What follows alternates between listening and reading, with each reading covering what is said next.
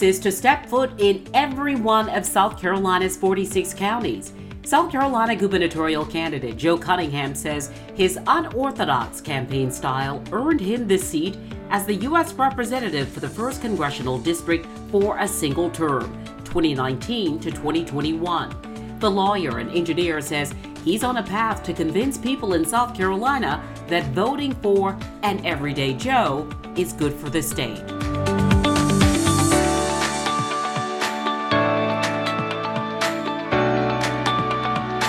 Just left the uh, Krispy Kreme in Spartanburg and we're heading over to Greenville now. So we're covering some ground. So I have to ask you, you were at Krispy Kreme. Did you indulge? I did. can't, yeah, you can't not. The race for governor is becoming more crowded. Joe, why did you decide to run? The short answer is you go where you're needed. You know, and I jumped into uh, politics back in 2017 after I saw that there was one party control in D.C. Republicans had control of the House, Senate. Trump had been elected, and I knew that we had to have checks and balances. Um, and so we jumped into a race that nobody gave us a chance of winning, and we did the impossible. We flipped a seat that had not had a Democrat in 40 years, it's because we had a message that brought people together and that showed folks that um, that you know we're, we're better than than uh, than the politicians that were up there. And so after 2020, you know, I lost my election like a lot of other Democrats nationwide and, and started thinking about how I can best continue to serve the state that I love. And I thought about running for my old seat again. But the fact is, while we're trying to get through this pandemic, I saw all the chaos coming out of Columbia. You know, we are in the middle of a pandemic, and you look at what this governor is focused on uh, signing an open carry bill, you know, uh, strapping people with, with with guns on their hips when we have an all-time high murder rate. Um, you know, all the bills coming out there. And I, I, I, realized that the need was, was right here in South Carolina. It was in Columbia. And the quickest way to turn things around uh, was through the governor's mansion. You have said previously that um, Henry McMaster has wanted this job his entire life, the job to become governor. So, what is your perspective on the fact that perhaps this is something he's always wanted to do and has done?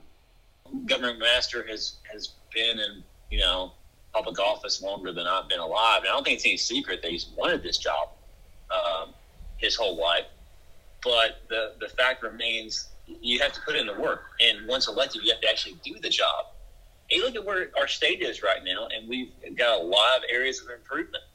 Um, you know, take for instance, COVID, this pandemic. Um, you know, we're at a vaccination rate that's like under 40%, and he's provided no incentives uh, to encourage people to, to, receive the vaccine, like unlike other states have done that have enjoyed a higher vaccination rate. And the fact is, we could have, you know, had our schools and businesses open if we had taken this serious from the start. And you can talk about healthcare, you know, how, how low we are in the list with healthcare and, and how he refuses to expand Medicaid uh, even though it's it's a great economic incentive for our state. That's that's going to save rural hospitals. It's going to create forty thousand new jobs. It's going to inject billions of dollars into our economy. And here's the deal. Here's the here's the plain and simple one, Carolyn. You know, the, the federal government is going to pay for ninety five percent of that. And that deal is like saying if you give me a nickel, I'll turn around and give you a dollar. Anybody would take that deal. But you know, this governor is playing politics with it. And I just think we're better than that. I think the you know the problems that we face here in our state, you know, they're not because of our people; uh, they're because of our politicians. Do you believe Governor McMaster has done anything that's commendable? Has he had any success as governor?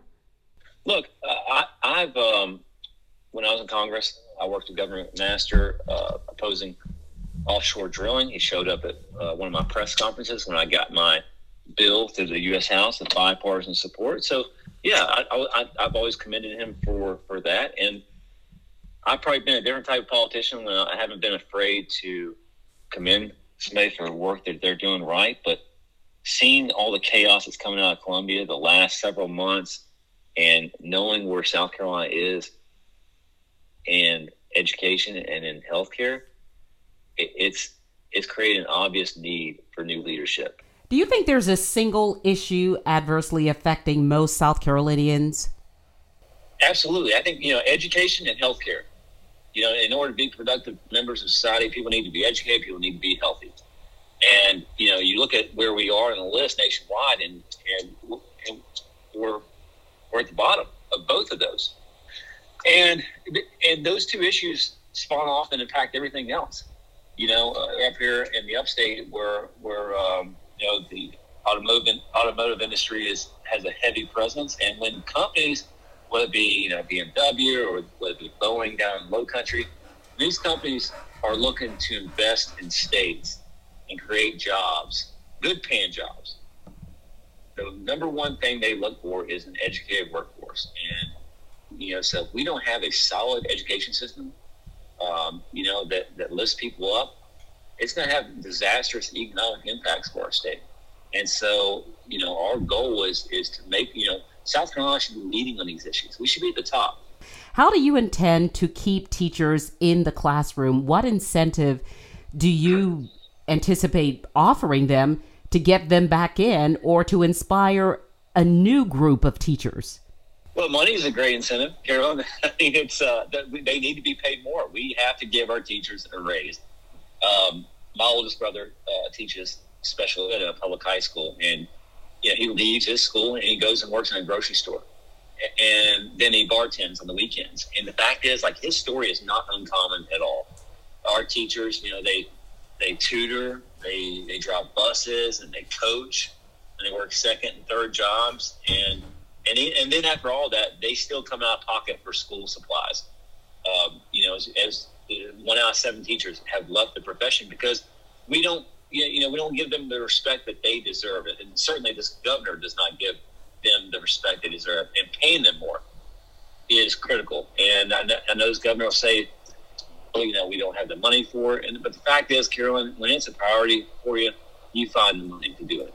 Can you tell me more about what you intend to do, what your goals are to work toward reducing crime in South Carolina? Yeah, uh, thank, thanks for asking that, Carolyn. I mean, th- these are common sense measures to reduce gun violence. I mean, as you said, we, we're at an all time uh, high of, of, murders in South Carolina. And, and that's, in my mind, that's this governor's legacy. Um, you know, in the, in the, years he's been in office, that's, that's where we're at right now. And so my plan is, is threefold. Um, you know, we want to close the Charleston loophole, uh, make sure that if a background check is started, it's finished. Give law enforcement the proper time to finish their background check. And, you know, 99% of these background checks go through within an hour or instantaneously. But, you know, there's a percentage that don't because of complicated histories. And that's what allowed Dylann Roof to get his gun and go into Mother Emanuel six years ago and murder nine people when all their heads were bowed in prayer. Closing that Charleston loophole is something that, that I work for uh, to do in the U.S. House. It got broad bipartisan support. And we're also fighting for universal background checks. And this is another common sense measure that's supported by 84% of Americans, including 77% of Republicans. Um, so this is this is again, but these things aren't getting done because you have politicians who are bought and sold by the NRA, and they're more beholden to special interest groups than they are to the to their constituents. And then lastly, the last part of that plan is calling for uh, fully funding a statewide violence intervention program, like the one that currently exists at MUSC. And these, you know, these programs would identify high risk victims of violence and their families uh, to prevent recidivism, uh, reduce retaliation, and just improve outcomes after violence by trained client advocates from the community. And you know what we're seeing is that these hospital and community based programs they can lead to life changing and most importantly life saving strategies that will undoubtedly lead to a decrease in our state's sky high murder rate. What have people said to you about race relations as you've traveled these counties? I've heard a lot. And, you know, this is something that I've been working on for years. Um, I co sponsor and helped pass the George Floyd Justice and Policing Act, which uh, banned no knock warrants, which banned chokeholds. And what, what people are saying, what's and what's backed by the evidence is that these practices disproportionately impact communities of color and African Americans. uh, we talk about uh, you know arrest rates in South Carolina. Our state is second in the rate of arrests for marijuana, and these things are disproportionately impact African Americans. You know, if you're African American, you're four times more likely to get arrested for marijuana than someone who's white, and and so to acknowledge that these disparities exist, and um, you know that there are policies and practices that you know, whether it be intended or unintended, disproportionately impact communities of color. And we're seeing all across the board, whether it be environmental justice, uh, whether it be our healthcare system, whether it be our education system, and to acknowledge these shortfalls. Do you believe that marijuana should be legal in South Carolina? I think it should be on the on the table. I think we should be having that discussion. When I speak to veterans who were sent to Iraq and Afghanistan and you know, and they've had a limb blown off um, and had trouble sleeping at night, and have PTSD, and they tell me that the only way they can go sleep at night is, you know, by using marijuana. We sent them over there to defend our freedoms, and, and they don't have that right here. I, yeah, yeah, I think that I, I, along with many other South Carolinians, uh, think that they should have that right. And so, uh, you know, I know this governor, the governor of the past, even opposes medical marijuana, which enjoys a high approval rating and doesn't think uh, a veteran should be, or, or anyone else who has a disability should be able to have that right. I think they should. And so, you know, as they travel across the state, we're going to be talking to people more about ideas like this and shaping those into, into policy. We had our share of issues before COVID, before this pandemic. South Carolina had our issues with education or healthcare, everything else. What this pandemic has done is has brought all these to the surface for everyone to see and exasper- exasperated all these issues. And the question remains as we get to the other side of this pandemic, what type of vision and leadership do we want? Do we want someone of the past, like Governor McMaster, or do we want a leader of the future? Because I, I want to go to work and fixing these issues to make sure this these things do not happen again. I want to focus a little on who's in the race for South Carolina governor. Senator Mia McLeod makes history as the first black woman to run for governor of South Carolina. How does her candidacy affect the race? I like Mia a lot, and uh, I applaud her getting into the race. And I think it, you know, it, it breaks a barrier that, that, should have been broken a long time ago. And uh, I'm excited she's in. I'm excited to have a you know, spirited debate um, throughout the next uh, year or so and uh, we're going to continue to kind of bring our message every single corner of this state. I, you know, the youngest of, of five brothers, uh, and uh, my mom is, is still sane, still has it together somehow after raising five unruly boys, and and she was a small business owner. I remember she started a, a small publishing company from our own kitchen table, and I remember you know the the, the FedEx or UPS truck they would drive by our house and she would put a you know certain handkerchief out outside her house to let them know if they need to stop to, to pick up books or not. And sometimes they didn't stop, and she'd send one of the boys out to run and chase down that truck for her. And um, you know, grew up in a very very rural area, and had uh, had great parents, and you know, and went to college at Charleston, and then, and then later got my degree in ocean engineering where I worked for a number of years as an ocean engineer before going back to law school, and uh, was practicing construction law for a number of years before running for office back in 2018. And now raising another boy.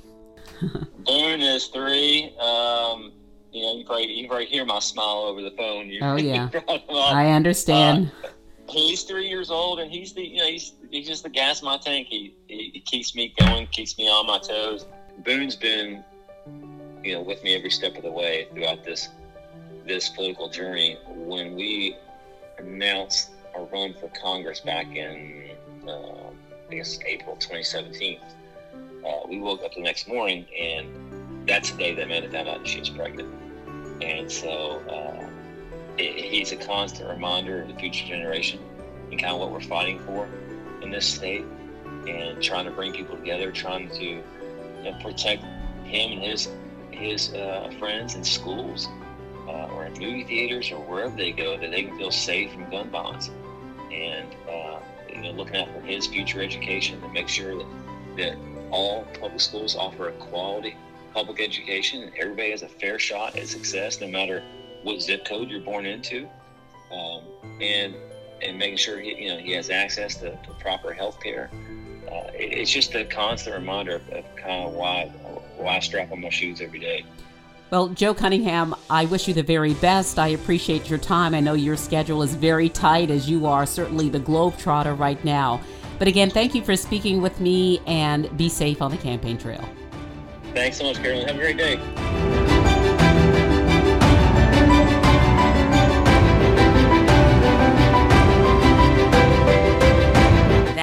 For this episode of Let's Talk. Let's Talk is produced by David Dixon and Eric Johnson. I'm the host, Carolyn Murray. We welcome your comments and advice on our podcast so please write a review and share the link with others. Thanks again for listening to Let's Talk. Goodbye until the next time.